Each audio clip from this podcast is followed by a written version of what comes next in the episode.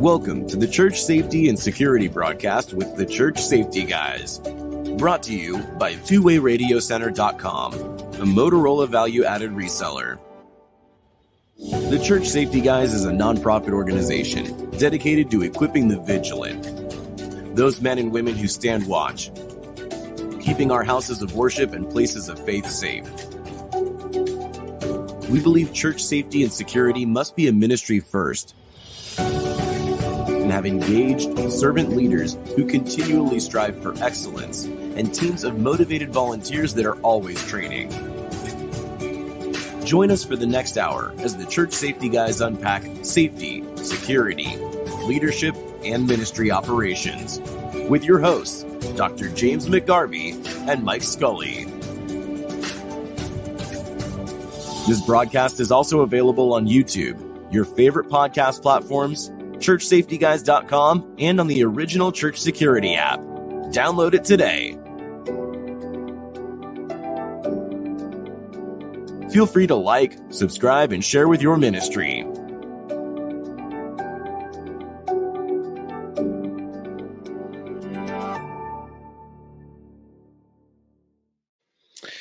Well, hello and welcome to the Church Safety and Security Broadcast with the Church Safety Guys. I am James, and I am joined on this Sunday broadcast live on our many social media platforms by none other than my co-host, Mike. Good evening, sir. How are you? I am sunburnt, but I'm good and I am here. So that seems to be the rolling theme of the weekend. Although I probably need some sun. I got plenty of it here. I just don't get out. You never look sunburned though. As long as I've known you, I've never seen you like burn. No, I really don't. A lot of it is I prefer to go out after the sun is in the shade a little bit or when it's not the peak, whereas the rest of the family likes to go out and turn into lobsters. So, or so it seems. Nice. Well, I was outside yesterday and I was putting some new light fixtures in on our house and our property and adjusting our cameras and replacing some screens, so window screens. So I was pretty much outside all day and but it was good. Today we had church and of course, a lot of people are out of town because of it being the summer and vacations and that sort of thing. But absolutely, it was a good time. So if you've just recently joined us or this is the first time in a while, welcome. Thanks for hanging out. And just wanted to throw out some quick announcements before we jump into the topic for this broadcast, which as far as announcements, if you are watching this at a later time on YouTube or listening via one of the podcast platforms, feel free to click the like and subscribe button. That helps us out quite a bit with the algorithms accordingly.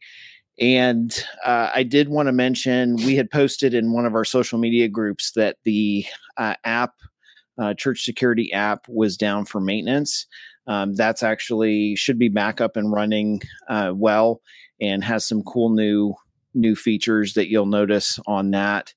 And the fix for Android, right? That's the big part. Yeah, that was the big thing. If you went to if you were at the St. Louis conference that we did, there were quite a few folks that had newer phones that were trying to download it and were having system issues with the newer Android phones downloading the app. And so I actually spent quite a bit of time with the developer and we went through a bunch of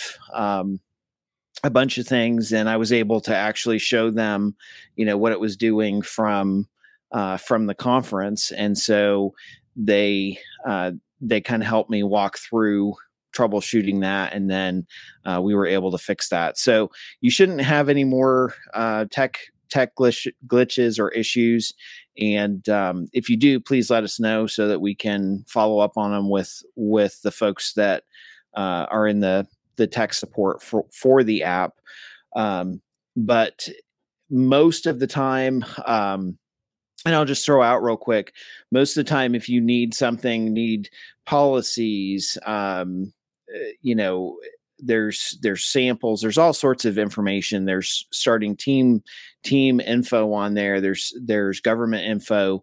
Most of the time there is a 20-minute video that we recorded. It's on our YouTube channel, and it's also in our main social or main Facebook group that will actually walk you through how to get all of that info. But most of the time what you need to do is download it.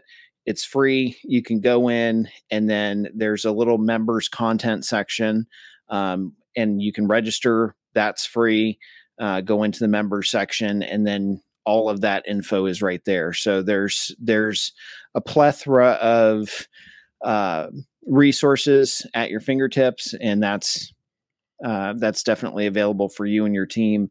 And again, that's free of charge. And part of the reason that we can do that is because of Two-Way Radio Center. So I love doing a shout out to them, and I'm very thankful for them sponsoring us with Motorola. And again, they do a fantastic job with communications, with radio components, and communications for safety teams. So if you have a communication need, feel free to reach out to them.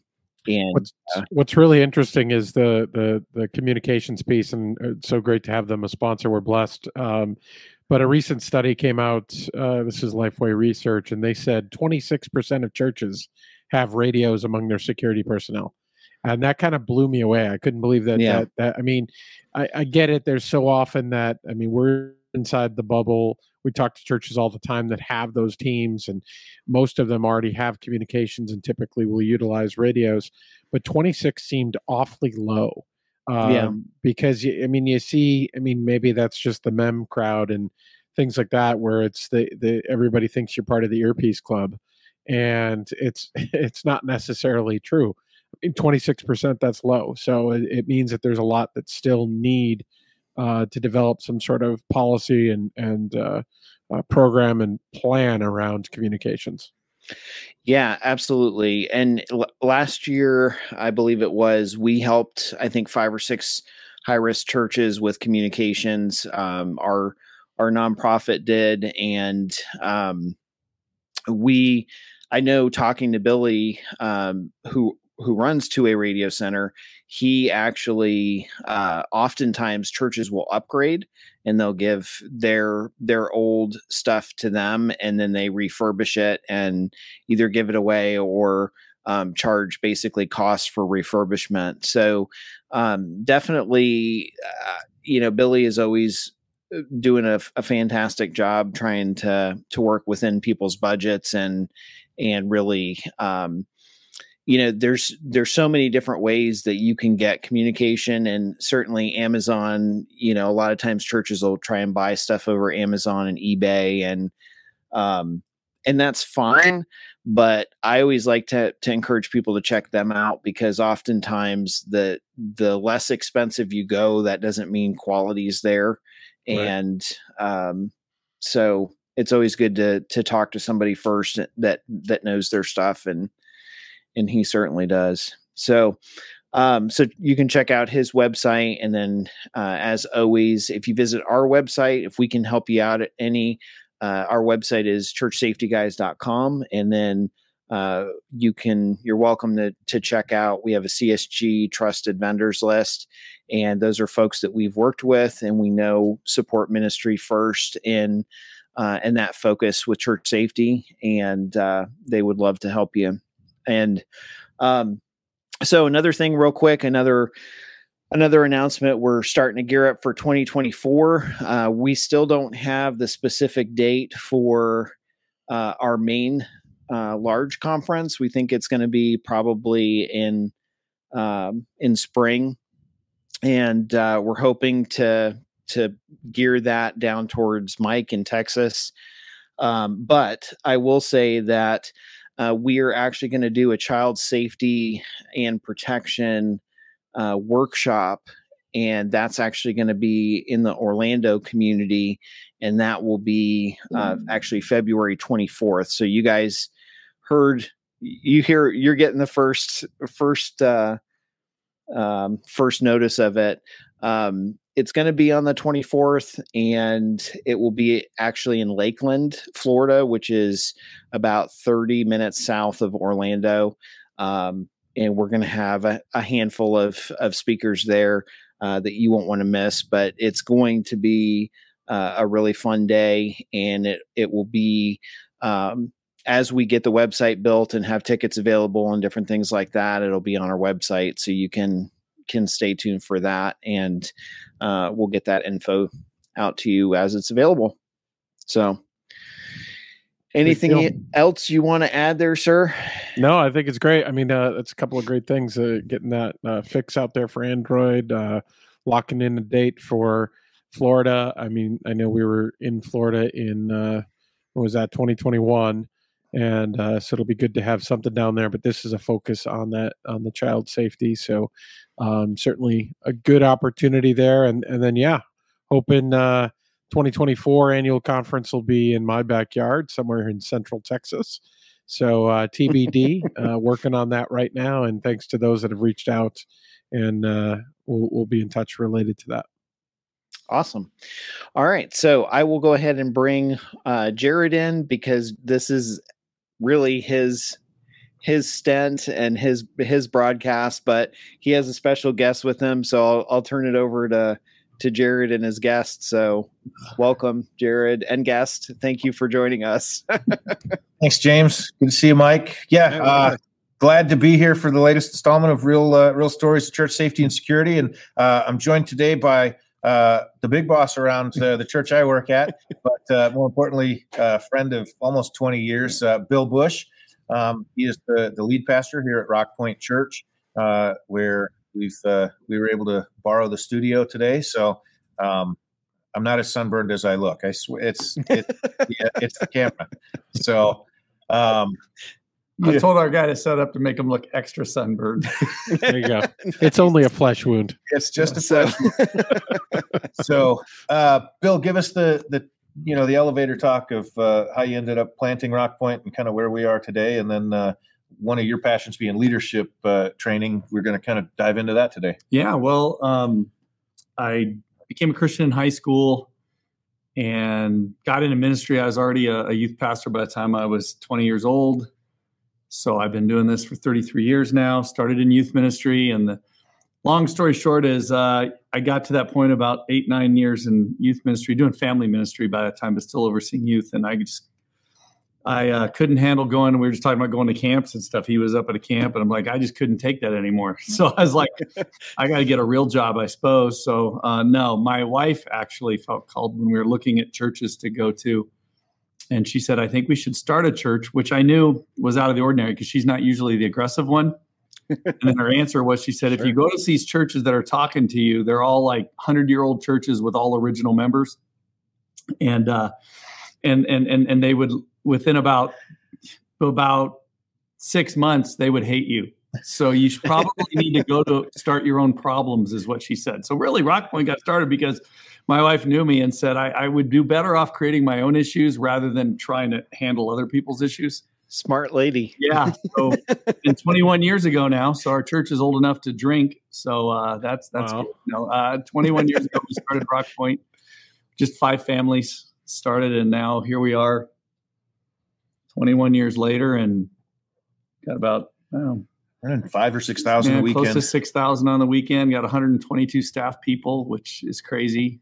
And I don't even think I know everybody. So, but yeah, it's been a crazy journey. And we went from, I remember when been around just long enough that churches actually, I mean, there were some bigger churches that always had security, but 20 years ago, hardly anyone talked about that. And I remember when we brought on our first safety kind of like just a safety program. It was more for the kids ministry and stuff like that. And then Jared came along and it got a little bit more purposeful. Yeah. And it's just been, it's sad. I mean, some of the reasons why we need to be talking about this stuff is because it's become a more dangerous, place out there. And I don't think churches sometimes realize that enough, that that you could actually do a lot of stuff to help yourself up front.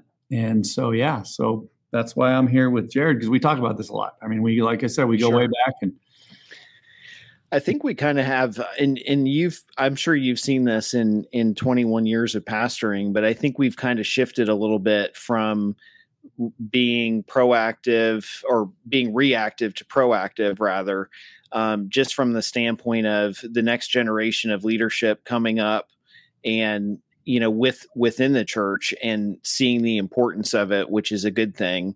But it seems to me like we're seeing that a lot more now where, you know, the younger, I say younger, but younger than Jared and I and Mike are younger than our age.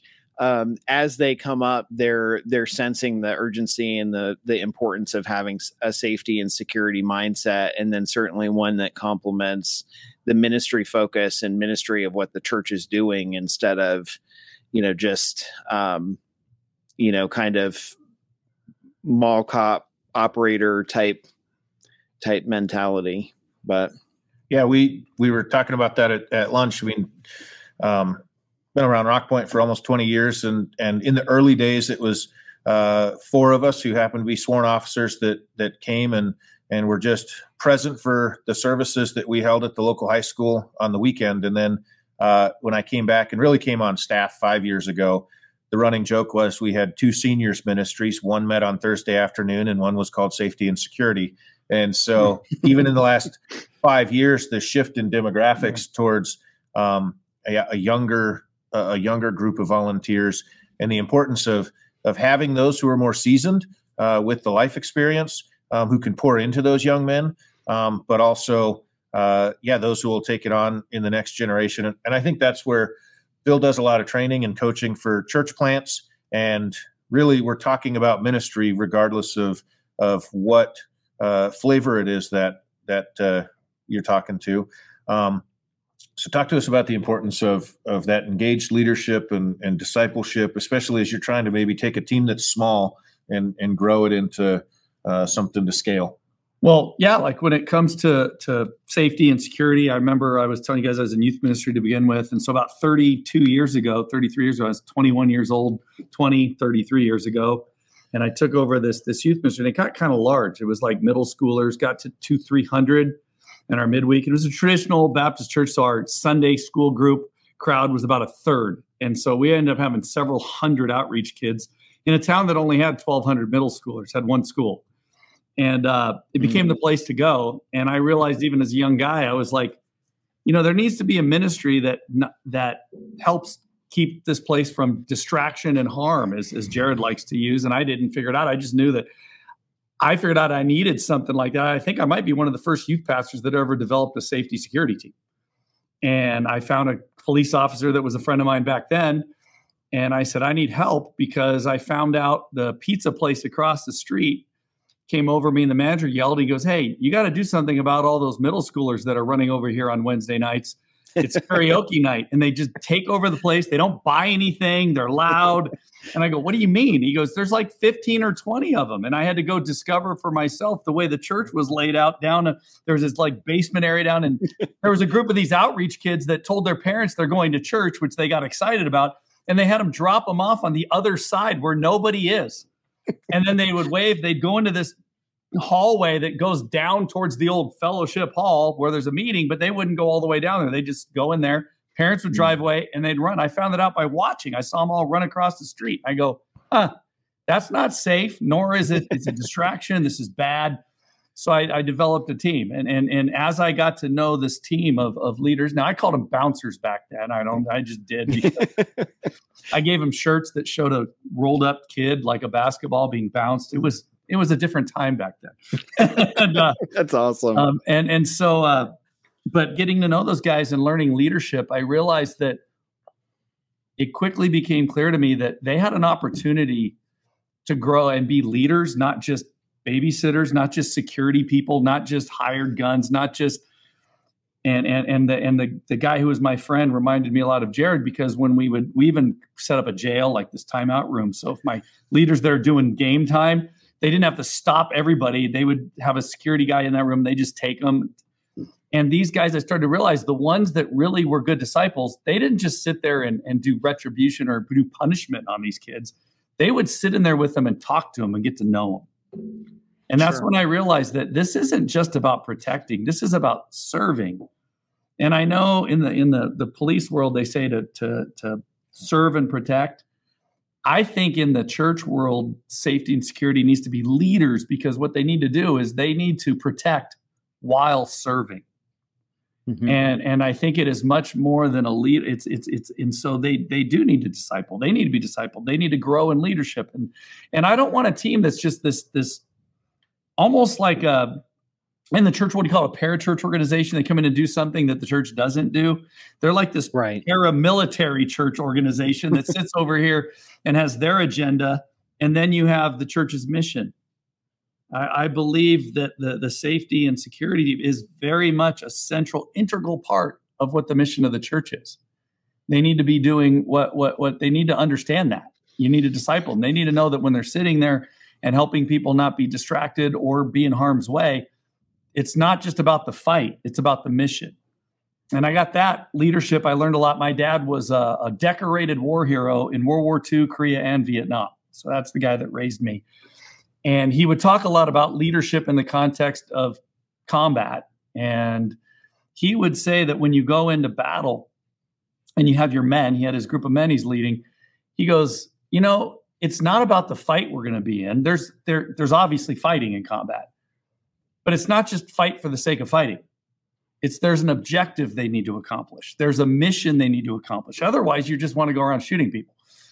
And it's the same, I think, with any ministry, but especially more literally safety teams and security teams is, yeah, you're there to prevent people from being harmed. You're there to help in these areas. But it's not just about that. It's about getting to the mission and the objective. And I think I really believe every ministry should, when you get volunteers, the job of the leader is to disciple those volunteers. That is part of the process. And I believe it's very much needed in the safety security, because they're in such integral, they're involved in everything. Yeah. Yeah. And it's sometimes the toughest ones. Well, I've watched it happen. We've had a not too long ago, was it Brian who was out there, that a couple that somebody got in a fight, the kid got in the car, like the teenager, and he was threatening to kill himself in the car. And yeah, do you call the police? What do you do? What do they have? Well, having someone that's really experienced and been discipled and understands some stuff. Yeah, they went to make sure that we got to make sure nothing violent happens. Yeah. But they also didn't just make this about don't let anything bad happen on the church campus. They literally talked this teenager out of the car within like 5 minutes. And they ministered. They prayed with them. So I think that's awesome. You really sell your ability to minister to people short if safety and security just sits on the sidelines and says, I'm waiting to stop the bad guy, or I'm the safety person that just, I wait until someone gets injured, then I jump in. Other than that, I'm out. You have an opportunity to step into a lot of these scenarios, and you're really the tip of the spear representing the church by pointing them to Jesus, by loving them like Jesus. Absolutely. And that's what I appreciate about this guy sitting next to me. I think he has that right perspective, because he's this weird combination of 10 years in youth ministry and 10 years in law enforcement. That's like a Jekyll and Hyde kind of career path there. I mean, he's being the guy that doesn't want to listen to the rules, and then becomes 10 years of the guy that enforces the rules. Right. And now they don't know who's going to show up to work on Sunday. Yeah. So it's exciting for everyone. I've heard some stories, Bill, on his tenure enforcing those rules. So I'm just going to say, I don't know. No, you make an excellent point. And I always love, pastors that we have on the broadcast making that point, because so many pastors really kind of gloss over what you said on the discipleship piece of it. And to me, really when my home church first started in safety and security, I took that idea of exactly what you said to my senior pastor and said, hey, this is kind of what I want to do. I kind of have this thought process. And he said, well, you know, if I let you go with this, meaning, you know, develop this ministry, run with it, et cetera, you know, how is it going to be different? And I looked at him and I said, you know, to me, the key to being different is discipleship, is actually investing. We're not just trying to put a Band-Aid on this problem. We're trying to train each other with the skills, you know, to interact, to pray with people, to witness to people, to share the love of Christ in a practical way.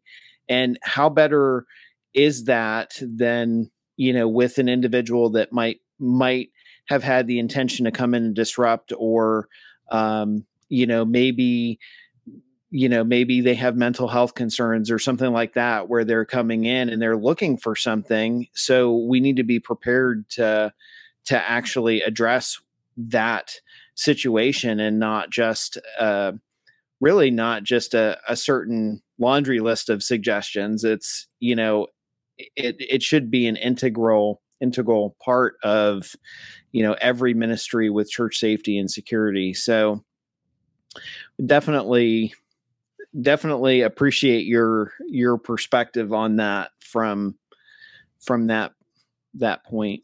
Yeah. And also, go ahead, Mike. Well, I was going to say also, not like really taking an opportunity to do outreach and not be an obstruction. Because I think there's so often a chance for church safety and security to become the ministry of no, of you can't do this, you shall not do that, and because of any number of reasons. Obviously, there's a lot of risk mitigation, and they mean well, but oftentimes it's not, hey, help me do this, help me figure out the safest way to do this. It just becomes a no. So how do you make sure that it's not that obstruction? How do we make sure that as a ministry, you're not impeding the ministry of the church, you're complementing and supporting that mission? Yeah, Bill's got a great analogy that he likes to use, and we've kind of adopted it here. I'll let him run with it. Well, what I explain to these guys whenever, because, you know, it never always works perfect. And there's moments where, you know, you get, not to throw them under, but it's always the youth guys that they don't understand. Like, you got to have some standard. You can't just run amok.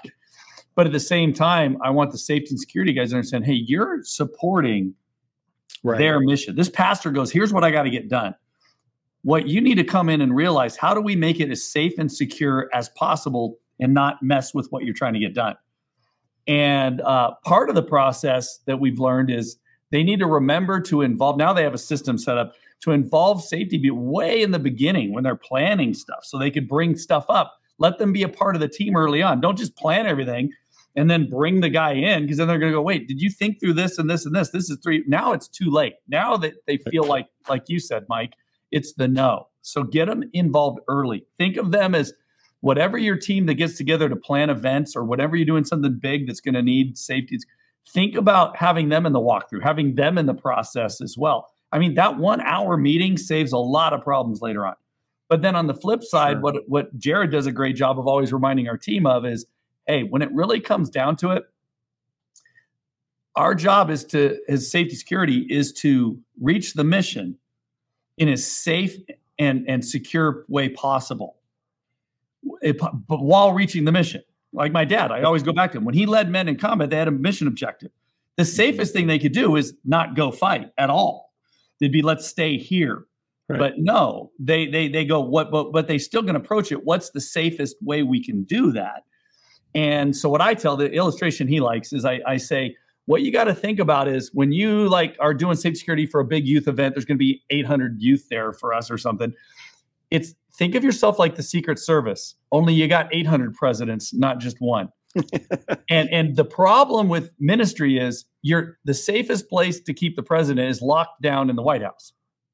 However, what about during campaign season? So I tell these guys, ministry is always campaign season. So you can't say they need to be outside. They need to be in these places. Of course, the Secret Service goes, the worst thing is to walk amongst a crowd. The worst thing you could do with the person. But guess what? That's what they need to do. And so ministry needs to do that. So it's kind of a balance. I try to tell the one end, hey, guys, involve these guys early enough and they can help you. Get to the plan that does not hinder what you want to do, but can make it more effective. And then on the flip side, I tell the security guys, like you said, don't be the group of no. Don't be come in and saying, you got to think missionally, not just absolutely. It's like you can't be certain, but you got to be clear in my point. Like, in other words, I can't go in thinking, I'm going to tell you how to do this and what you do and affect their actual program and ideas, because that's what they get paid to do. I mean, I'm actually the boss. I could walk into anybody's office and say, this is what I want you to do for your program tomorrow. And guess what? If I was a guy that did that, I wouldn't have 121 staff people, and the church wouldn't be here, because I never even tell my youth guys. I spent over 10 years in youth and family ministry, but that was, I became the lead pastor 21 years ago. I've been in ministry 33 years. It's been over 20 years since I've done youth ministry. Why would I tell them how to do it? I don't even do that. So I tell the security guys, you shouldn't do that either. And don't hide behind rules and regulations. Like, but we do need to go, let's get in them involved on their end, involve them earlier. Mm-hmm. And on the safe security goes, just think about it. It's like, the president, wants to walk the line. He wants to get out of the car and he wants to walk down there. All right. You can't say no. You just go, how do we adapt as the safety security team to make sure that's done as safely and secure as possible? And you start to anticipate. Even anticipate your pastor is, as you work with them more and more, you start to understand what they're likely to do in a given pattern, and then anticipate that move. So it's not all of a sudden a shock. It's something you've already mentally rehearsed and prepared for, or you've already practiced with your team. It's not catching you off guard every single time. You're actually just implementing another motion. Bingo. Well, like a great example of that is Jared and one of his other directors, a friend of mine, they met with me about, what was that, a year and a half ago, 2 years ago? Yeah. And they had their safety protocol, like the guy that's assigned to me and the stage people. And they have all these protocols of if something happens in the room, like there's an active shooter or whatever, what their job is to be like, secret, come grab me and drag me out to get me out of the, because a lot of times when someone decides to shoot, they want to shoot the guy up front. But they realize, knowing me, like, but you know what? Knowing Bill, especially if his family's in the room, like the service my wife goes to, he's not going to run out of that room. So they invited me to a conversation and said, how do we want to process? Because we need you to understand what you should do then if you're not going to leave.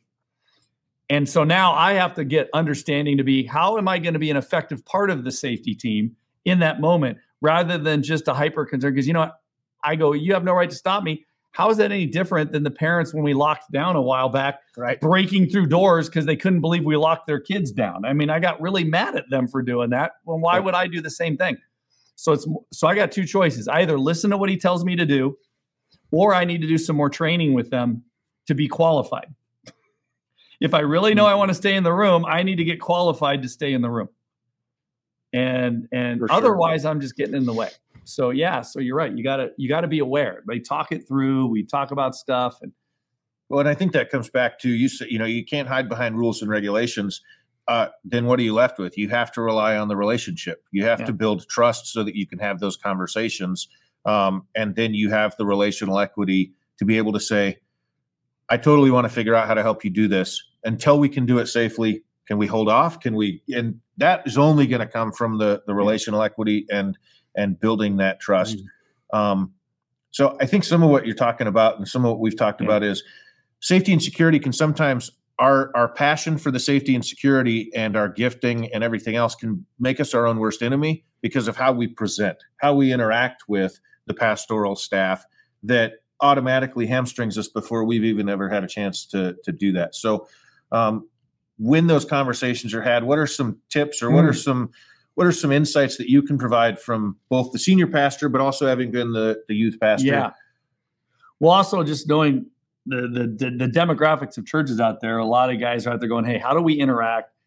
And Jared told me some of the conversation sometimes is, how do I get my pastor to even consider having a safety and security team? Sometimes step one is the hardest one. And I would suggest that when you want to have those conversations, the first thing you do is you come in, like I said, we've already talked, is you need to frame what you're going to do in the context of, I'm helping you reach this mission. It's not me trying to change your mission because I think this would be safer. It's, let's have a conversation. Mm-hmm. But first, I would say the best way to do that is the way I try to do coming into a meeting that I know there might be, I need to get somebody to see my point of view is, I always say this, you seek to understand before you seek to be understood. In other words, lead with questions. I think I've had a lot of military people, a lot of our guys in safety security, knowing Jared and knowing these guys is a lot of guys that have a passion for this area also tend to have, law enforcement background, military background. They are get it done, say it like it is. We got to go do this. And you shoot yourself in the foot before you even get anywhere. Because if you come at someone like that, to a pastor that has this passion and a vision, it really comes across like you're saying, you can't do that, like you said, Mike, or it actually often doesn't even come across like you can do that. You're coming across like, I know how to do this better than you. You might understand safety better, but you don't understand what they're trying to accomplish better. Absolutely. And so if you go in without the information, sometimes you might find out, oh, I guess we can get away. Like it's like we got to quit pushing. And like to apply that to the person trying to get something started, I like say you go to your pastor, you're trying to talk, trying to get something going. Like what you said, James, you did. You came and he says, what would make it different? See, I'm telling you, when you say, here's what I'd like to do, he probably stood back a little bit like, okay, this has happened before. What's going to make this when a person says, what's going to make this different? You already can tell he's had bad experiences with this already. Yeah. And so be careful. You're going to step on a landmine. And when you lead with questions like, hey, here's what I see. Here's I want to ask you a question. What would you like to see happen in looking in the world today and all that? Do you feel like we are safe and secure enough? And I just want to know, because I want to help. I have some experience in that, but I just want to serve. I just want to be involved. I don't want to tell you how to do it. I just want to help if you need help or whatever. And that you kind of settle someone down, because especially if you're in a church the size that it doesn't have this and you're going to the lead guy, it's usually a smaller church or a church plant even. Sure. Which one of you guys has been in a church plant? Both of us. Currently in a church plant right now? I am actually. Okay. Well, then you understand it. Church plants are a magnet. You know what church plants look like to people that have an agenda for any kind of ministry? They look like the baby buffalo that's fallen behind the herd. And they want to run to it and get what they want done before the ones come back. And I think if you got a pastor in that scenario, you know how many times people come say, here's how you ought to do something you should do. Here's what you got to do. They get hit with that so much. And they're in one of three categories. Either they're naive and don't know what they don't know, and they're just going to take on everything and get overrun, or they've been that way enough that they don't know how to process it. And or they think they already know everything, and they're not a very good leader, or they actually are a good leader that maybe doesn't know everything they don't know, but they're a good leader that wants to go somewhere. Well, all three of those, if you approach them with questions and willingness to serve first and start with the mission instead of what your model of what you want to do, that's your only hope. A bad leader, you might end up with nothing anyways. But the only way you're going to turn anybody towards that is to start with those relationships, those questions, and serving. Like for example, like for us to start a minute, if someone came to me, like we started this really early on when I realized everybody with an agenda came over, and then surprisingly, they always go, "Well, my last church, we did it this way." Well, where's your last church? Did you move out of state? No, it's the church down the street. I go, well, then if you love your last church so much, why aren't you still there? And how'd it work out for you? I mean, you see them like you just want a platform. You don't want to grab a row and start an oar and start helping us row this boat. Yeah. And so we have a requirement that you can't lead anything in our church until you've served for, is it up to a year now, or is it 6 months? 6 months. But 6 months to a year, depending on what you're going to lead in. Yeah. But you have to, and that's, you have had to serve. Not just be in the church. You can't sit in a church for a year, do nothing, and then lead a ministry.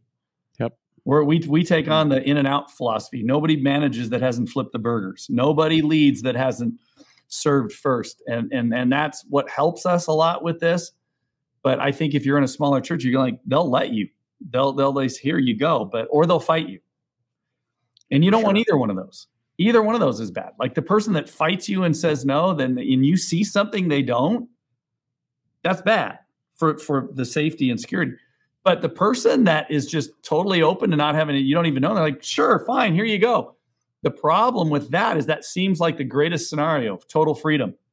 Until you start making changes and trying to do stuff without the support and without everybody on the same page, you know it. And then all of a sudden they're like, wait, I didn't know I signed up for this. And then you never really get the support you want. It's like the two extremes. Either you micromanage or fight and resist and won't do, or you think delegation is dumping and running. You know, I want to go back real quick to one of the comments that you made earlier, Bill, and then I'll toss it over to Mike. Mm-hmm. But you made the comment, seek to understand. And I would like to put that on a billboard somewhere in church safety and security, because so often we will actually we'll have a coaching session or we'll have a counseling session with a church where the person is trying to get this going and they're so excited and they're so enthusiastic about where they feel that God wants them to be in this ministry, that it's almost like a bowl in a China shop. Like they don't know how to really communicate and understand going in and talking to, you know, the lead pastor and saying, this is kind of my vision. This is how I want to approach this.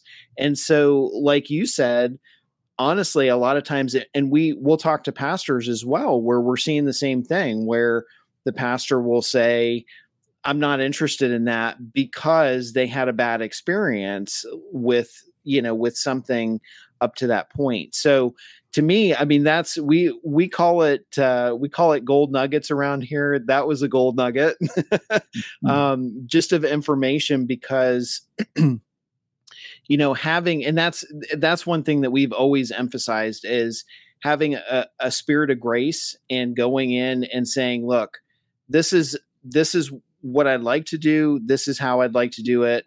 But again, making sure that it complements that mission and supports that, because it can. And when it does, it becomes very successful. It becomes a very successful partnership with all of the ministries. So Mike, were you going to? Yeah, so much great stuff there, Bill. I think I had to go back even through my own notes, and there's a couple things I wanted to hit on. I think part of it is really, and I posted this today, was really is blessed are the meek. And meek really is strength under control, and as my pastor would define it, and of the original Greek. And that's really what we as a safety team need to kind of epitomize, because we need to have strength, but we need to not go in there like a bull in a China shop. We need to kind of do that the right way as best as we can. And one thing I would add, as I was thinking about what you guys were just saying, was I've even challenged Jared with it because he's been around the block a while, and he's not getting any younger. I mean, look, he's starting to glow like the sun, like he's going to burst or something. But going nuclear, yeah, Bob the tomato here. As we get older, it's like the older we get, the younger everybody else we're working with becomes.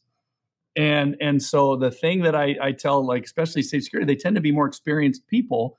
And I go, guys, you can't go in and boss them.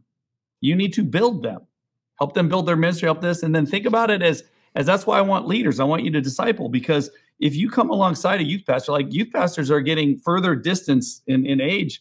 And a lot of times these guys, they don't have as much experience. So if you come in and say, because I have more experience, I'm going to tell you how to do your ministry. They're like, wait, I'm the pastor of this ministry. And then we end up with a territorial dispute and a turf war. And I'm not saying we're always right, but we will be clear.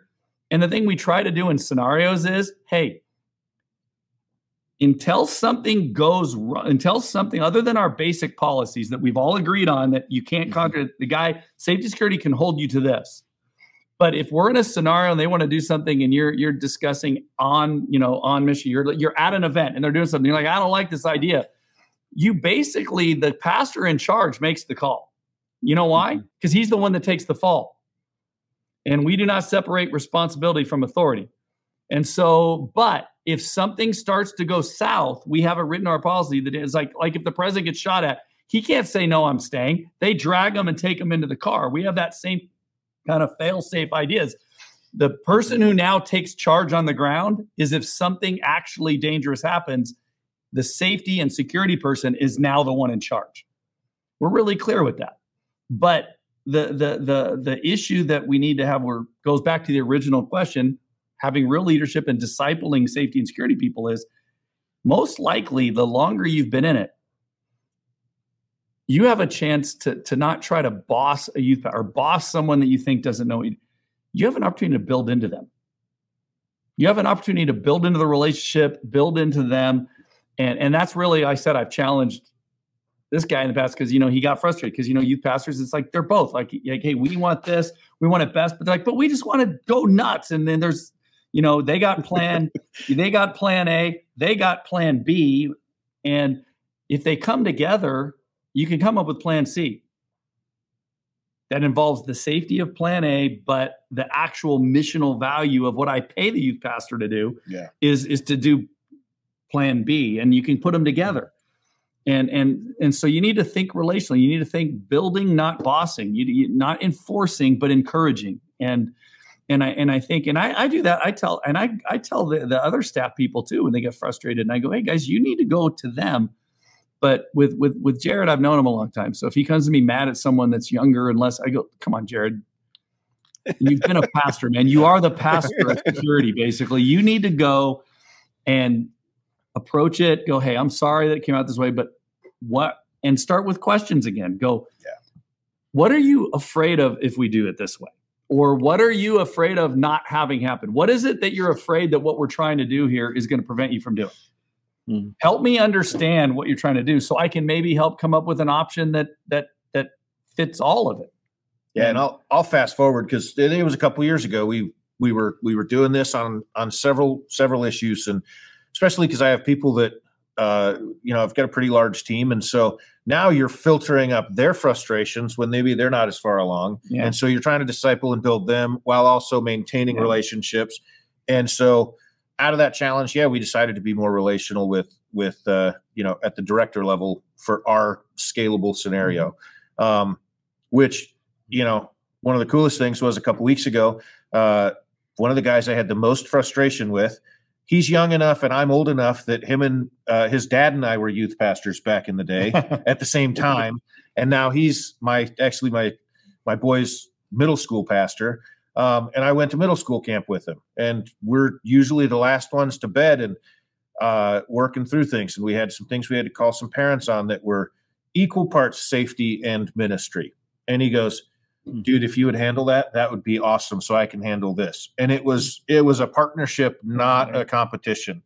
And the next morning I was really feeling like, man, I feel like I should encourage him to say these couple of key points to the leaders who are now 3 days into middle school camp. And if you've never seen that, I'm sure that, you know, 3 days in the grave, people have looked better. And and I sat in the leaders meeting, and he made all the key points I was going to encourage him to make. And so I pulled him aside and said, dude, I was going to give you some pointers, and I realized I didn't even have to. You're already on the same page. He goes, dude, that means the world to me. And so, that kind of relational equity goes a lot further than just you owe me one, I owe you one. Yeah. It really, that's well, it's just to jump in there and say something from my perspective, because I've known these guys, is there was another person involved that was, because earlier on they were getting frustrated with each other over some stuff, and people were getting concerned, like, oh, we gotta go. I go, listen, I know Jared, I know the other guy, I go, they have relational equity. They know each other. Just encourage them they'll work it out. They'll work it out. We don't have to declare. We're not supposed to be the referees on all this. Let them go and figure it out. And you know, I think honestly, a lot of it comes back to if you have that relational equity and you are actively trying to build into each other, then you'll have that respect for each other to stop and, you know, like what Jared just said, like listen to the conversation, work together, because all of a sudden it's like you step back and look at, okay, you know, how can we do this task as a whole and make it better, and not just have, not just have random successes, but work together to make a better, make a better event, better activity, have a better success. And it's interesting to me. I will say that, from a perspective, I think a lot of times what people lose sight of is that oftentimes the lead pastor, they kind of forget like what his focus is. It's not just like one tiny little piece of ministry. It's like all of the, all of the ministry running together and integrating together.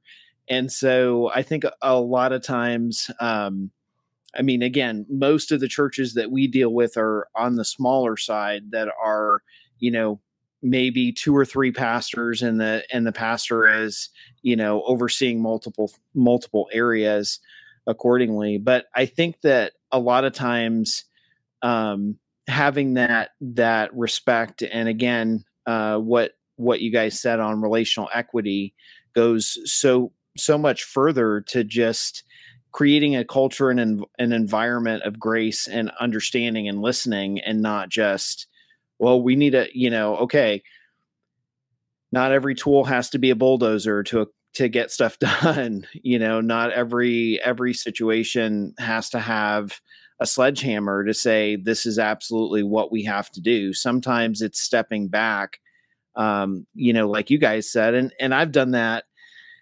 whether it's Vacation Bible School and we have, 300 or 400 kids, or some outreach event where I've stepped back and I've said, okay, how can we make this safer? This is my concern with that director, with that leader. Can we adjust things? I'm not here to say no. I'm not here to be the bad guy. But at the same time, this right here specifically doesn't look safe to me. So, based on this and my experience, and this is what's happening, so can we tweak this a little bit? And, honestly, and I'm sure all of you guys will agree with me, obviously it's a biblical concept to speak quietly and turn away wrath, and to actually have a conversation with someone without being a law enforcement type person or an enforcer type personality. But at the same time, just having a casual conversation, in my experience, goes so much more productive and more effective than, running into somebody's office and being like, well, why did you do it this way? Well, you got to do this different. Well, why? No. And I mean, we have folks that we talk to all the time that they can't understand why, they don't have more support of their church leaders, and, it makes it challenging. Yeah. But Mike, were you going to? I think it comes back to, one of the best skills that we can have in ministry, especially in the safety and security world, is really about the ability to bring things to balance. I think that's because of the dichotomy we're talking about here, and how often it's not just about being in ministry or security, it's how do we do security ministry and do that together. And I think bringing that is into the gray area, which makes it tough for some people. Mm-hmm. They want it always to be black and white. So if it's not, it's either, oh, okay, I need to carry a gun, and I'm going to stand post, and I'm going to make this place secure, and you can't do it this way because I'm there. So they go to the absolutes. They go to the far outsides. Or as a pastor, they may tend to run fully in the ministry side and not understand the need for that safety.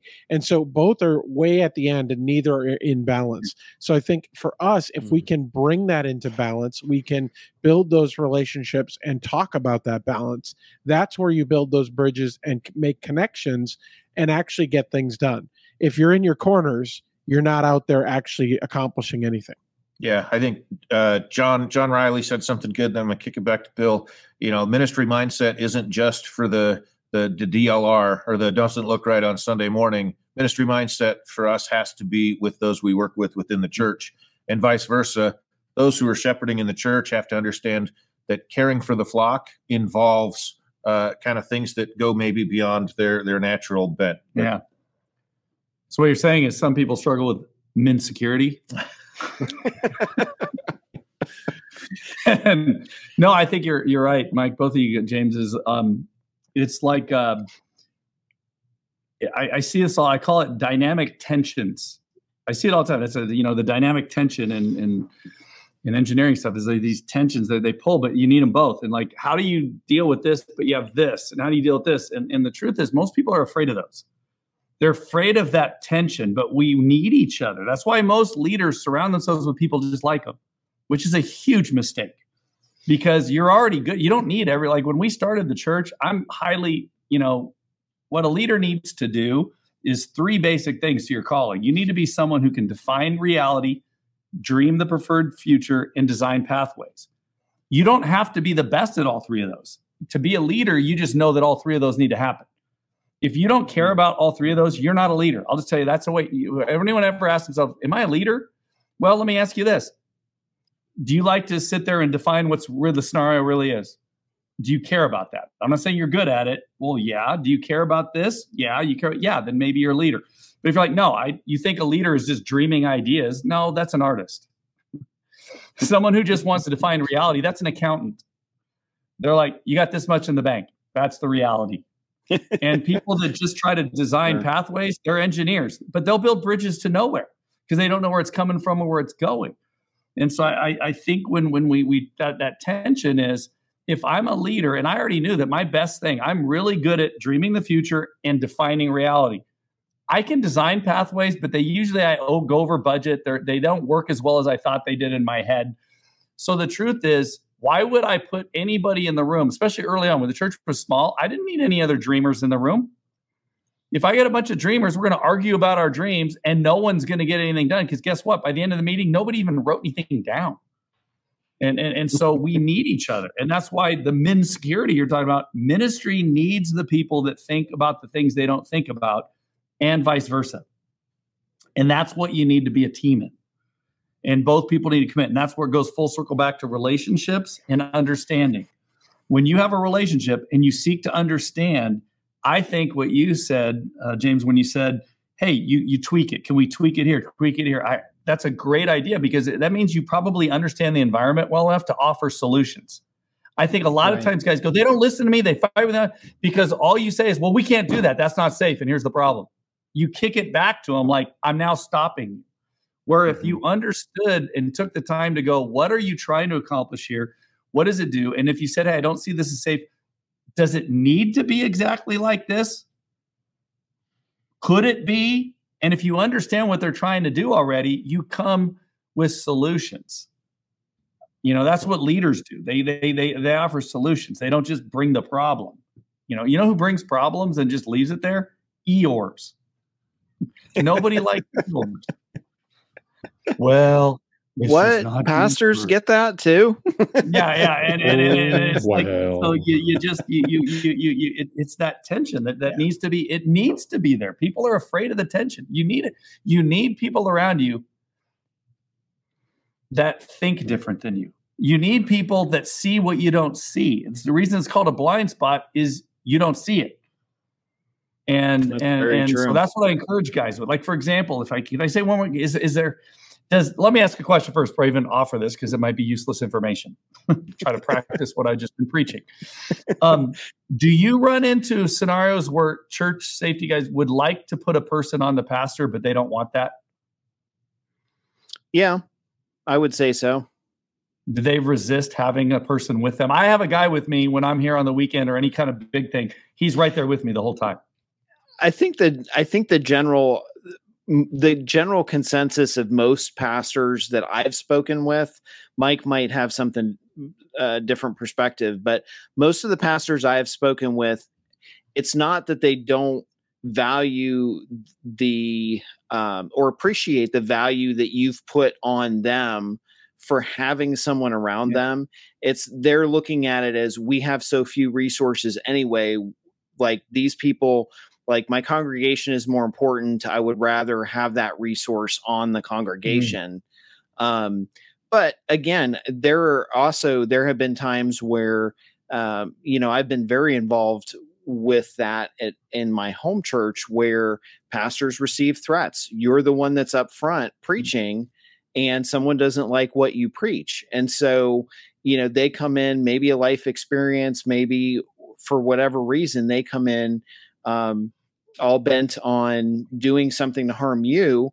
Honestly, most pastors and their families are creatures of habit. So I could probably go to just about any church and in the US without ever being there before and figure out who the pastor was and who their family was, based on where they sit, how they handle themselves. So to me, looking at it, I've always looked at it like, you know, I'm here to protect you, and you know, I want to protect you. I want to protect your family because the ministry is important so that it can continue on.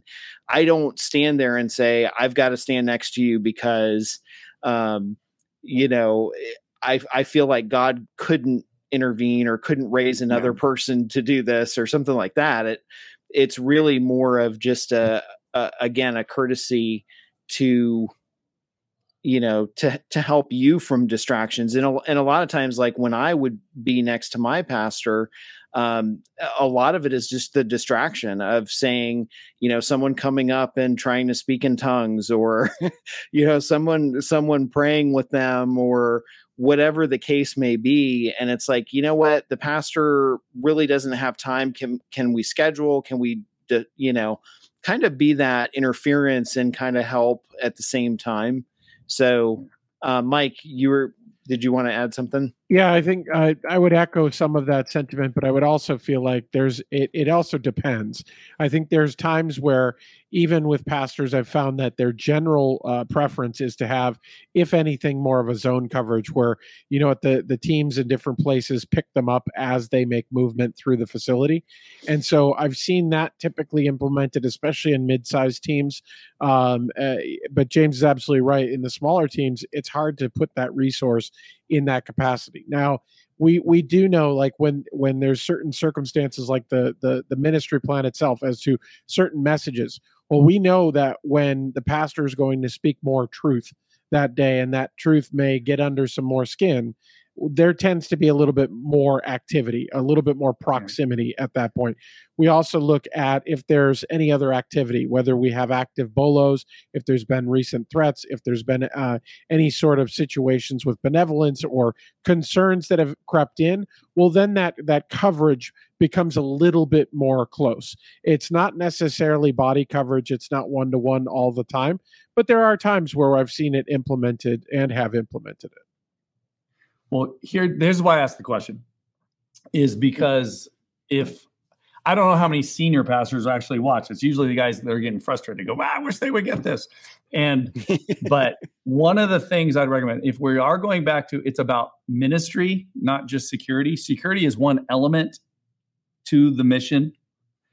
And if you really want to expand the mission the most, here's the problem. I have a guy that's on me, like you said, and usually that doesn't happen in a smaller church because they don't have the resources anyways, but that's the tension, because here's the problem. In a smaller church, who do most people talk to after? When they're in crisis, when they're in a problem, who does everybody bring someone to? Who ends up with that woman that's just in an absolute mess? Who do they want to talk to in the smaller church? Usually there's not enough people around. The pastor ends up doing a lot of that.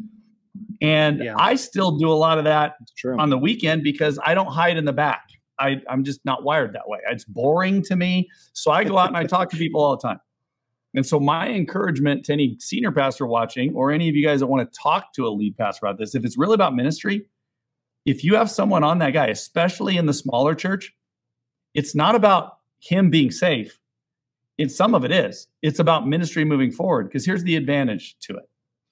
First of all, like you already mentioned one of them, James, like it can get him out of an awkward conversation. We even have code words with my guys. They don't come in and interrupt. They're always standing there and they go, hey, Bill, how are we doing on time? That's their way. If you want out of this conversation, just say so. What's so funny is the more bizarre the conversation, I get kind of hooked. It's like you start watching a show, now you're going to see how this ends. So I'm like, no, we're fine. And they're like, all right, I tried to get you out of that, but you just wanted to stay in that. But they can help you get out of those scenarios. But here's the nice thing about it that I've learned. Because at first I didn't want anyone, because I just want to be left alone when I'm walking around. But then I realized the other great thing is if I see a woman or she comes up and she says, I just got to say something, because they want to say something to you, the person up front. And they start crying, like, can I talk to you? I don't have to immediately send them away or go find someone else, because they really want to. They'll probably, I go, sure. But then this guy will come closer, and now I have another set of ears. Mm-hmm. And there's actually been a false claim made against me in the past. And I know, hey, wait, what did this lady say? Oh, I remember that. Mike was my guy. And they went back and he goes, I put it in my, I noted it down. This woman was crazy on the day. Mm-hmm. And so when they interviewed her and all that, it protects the pastor, it protects the ministry, but it also allows the ministry to go forward, because I have another person. And if someone comes up to me, I've had women come up and then this guy kind of pulls in a little closer. They'll go, who are you? And he's like, I'm with him. I'm like, does he need to be here? And I go, if you want to talk to me right now, yes. And they'll either agree to it or they go, I don't want to do that. I go, well, you know what? Our prayer team over here, we have some women over here. I can send you over there and you can talk with them then. So I know I just got, I avoided a crazy conversation that might have gone south because I have them there. And that's the sad thing, is you usually think you need to be a bigger church to do it. But guess who gets bombarded with that stuff more than me? The smaller church. And I think if you can share the advantage, like, hey, would you like to be able to talk to a woman that's in deep grief and messed up and not have to worry about whether it's going to come back to haunt you? Still preserving the mission, but now keeping it safe. And then for me, there's a third aspect that I don't know how many other guys out there like me, but I wander. I stand around and talk. I get in because we have multiple services. So I don't sit in the front row of those services because I like to sing too. So I'll lose my voice when we do 5 services. So I'll go out there and just mingle with people. And the nice thing is these guys have the head earpiece, and they on our production team knows the channel. They go, hey, RB1, who's my code, is like, hey, can you tell him it's the last song and the video announcements are about to come on? He should probably get to the back. So they can always find me. That was the other thing that was good. The best was when we had an usher a couple weeks ago who Bill was talking, and a security guy goes, Bill, you need to go. And they walked off, and the usher, really nice little old lady, she goes, can he talk to him that way? I said, he's a Fulbright colonel in the Air Force. He can talk to anybody he wants that way. Yeah, my guys are like a Fulbright. I got 2 special forces guys. I go, I'm not going to argue with these guys. I'm going to do what they tell me to do. But no, I gave him permission. I go, you need to be, just cut me off. Tell me when I need to get out here. The accountability and having that second piece of, or second individual there to listen is awesome. And we've done the same thing before. There have been times where an individual came up and started, for me and one of my pastors, there was a time on a Wednesday night where a guy came up and instantly wanted to debate theology, but it wasn't like a casual conversation to debate theology. It was, he literally got in the pastor's face and was like spitting, and beat red. And and it was one of those things where it was kind of, it took everyone by surprise so much that just having somebody step in, which I did, and just said, hey, you know what? Let's take a break real quick. Like, here's some water, let's step back. Maybe this is a conversation not to have Wednesday night, since service just let out. Maybe we should have this conversation at a different time. Was enough of a distraction to the individual that he realized that he was overreacting to it and kind of calmed down a little bit. Yeah. So I think that can happen. Sometimes they're not self-aware. You made them, you basically, what you're acting as, you're the mirror. You got in between the pastor and you let this person see themselves. And like, some people are crazy, but sometimes like, oh my gosh, yeah, you're right. Like, I have to share. Sometimes I go, when I'm preaching, I'll stop and I'll say, guys, my wife always tells me this, passion and anger can sound the same. I'm not angry. And I usually make a joke or something too, because this is a locker room speech. I was raised by a professional athlete who was a war hero. I'm telling you, we're going to take this hill or we're going to win this game type of guy. So that's the shirt. Yes, that's throw punch is one of our core values at the church, by the way. So that's awesome. If I is the right truth at the right time in the right way. Yeah. So it's we hug it out afterwards. Yeah, it's definitely. If I'm ever in Arizona again, I will make sure to attend a church that advocates throat punching. Yeah. But we hug it out after. Yeah. No, it's all good.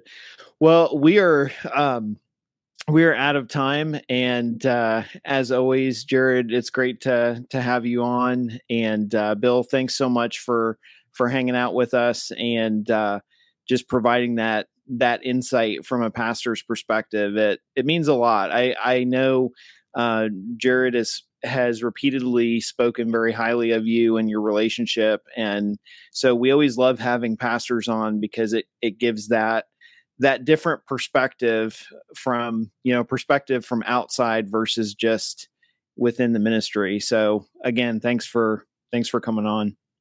And I really like some of the perspective, on the some of the plant perspective as well, is that bull in a China shop, that eagerness, that attempt to sell a mission rather than be part of the mission. So there were some really good kind of gold nuggets that you dropped here tonight. So appreciate that, Bill.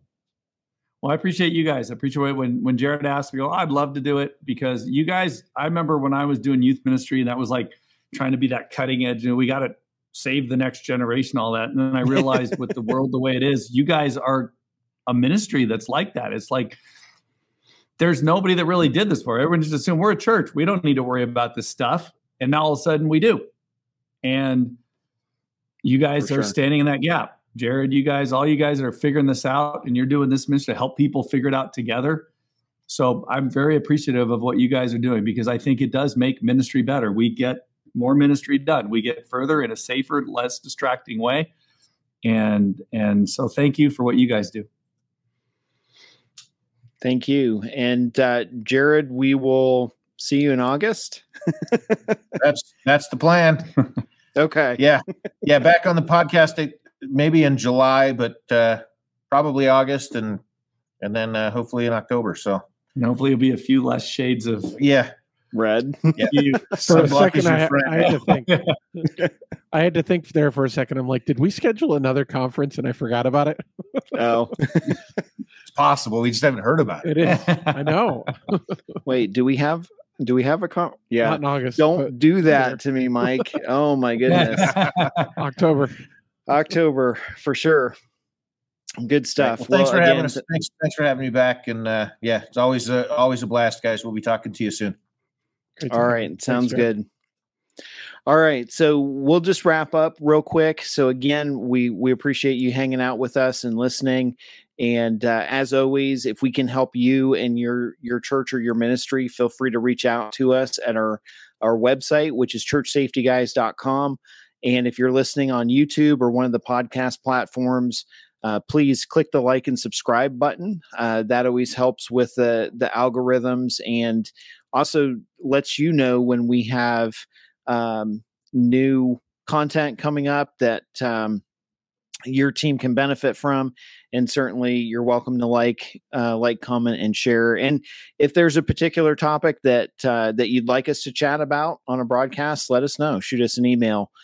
Because we're always open to talking about something or finding a guest on that can highlight that information. So again, just wrapping up real quick.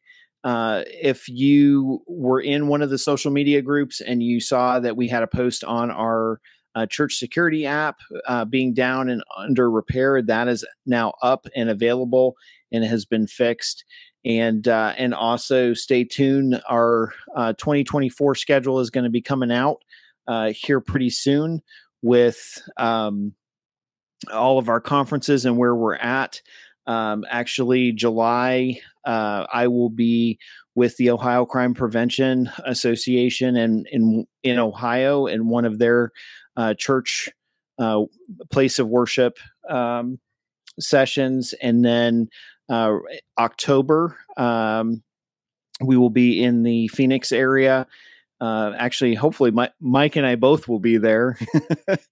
And then February 24th, we'll actually be in Lakeland, Florida. So we will be back there and ready to help you guys and provide resources. So wanted to throw out a couple too. If you happen to be in the Southeast Washington State area, I will be out in that neck of the country next week. So reach out, meet up at that point. Also, in the Massachusetts area in early August. So in either spots, love to connect, reach out. So next week we will actually be off because of the 4th of July. So enjoy that time with your family. And then the week after we'll be back and we will actually have a special guest with us that you won't want to miss. So take care, have a great week, and we'll talk to you soon.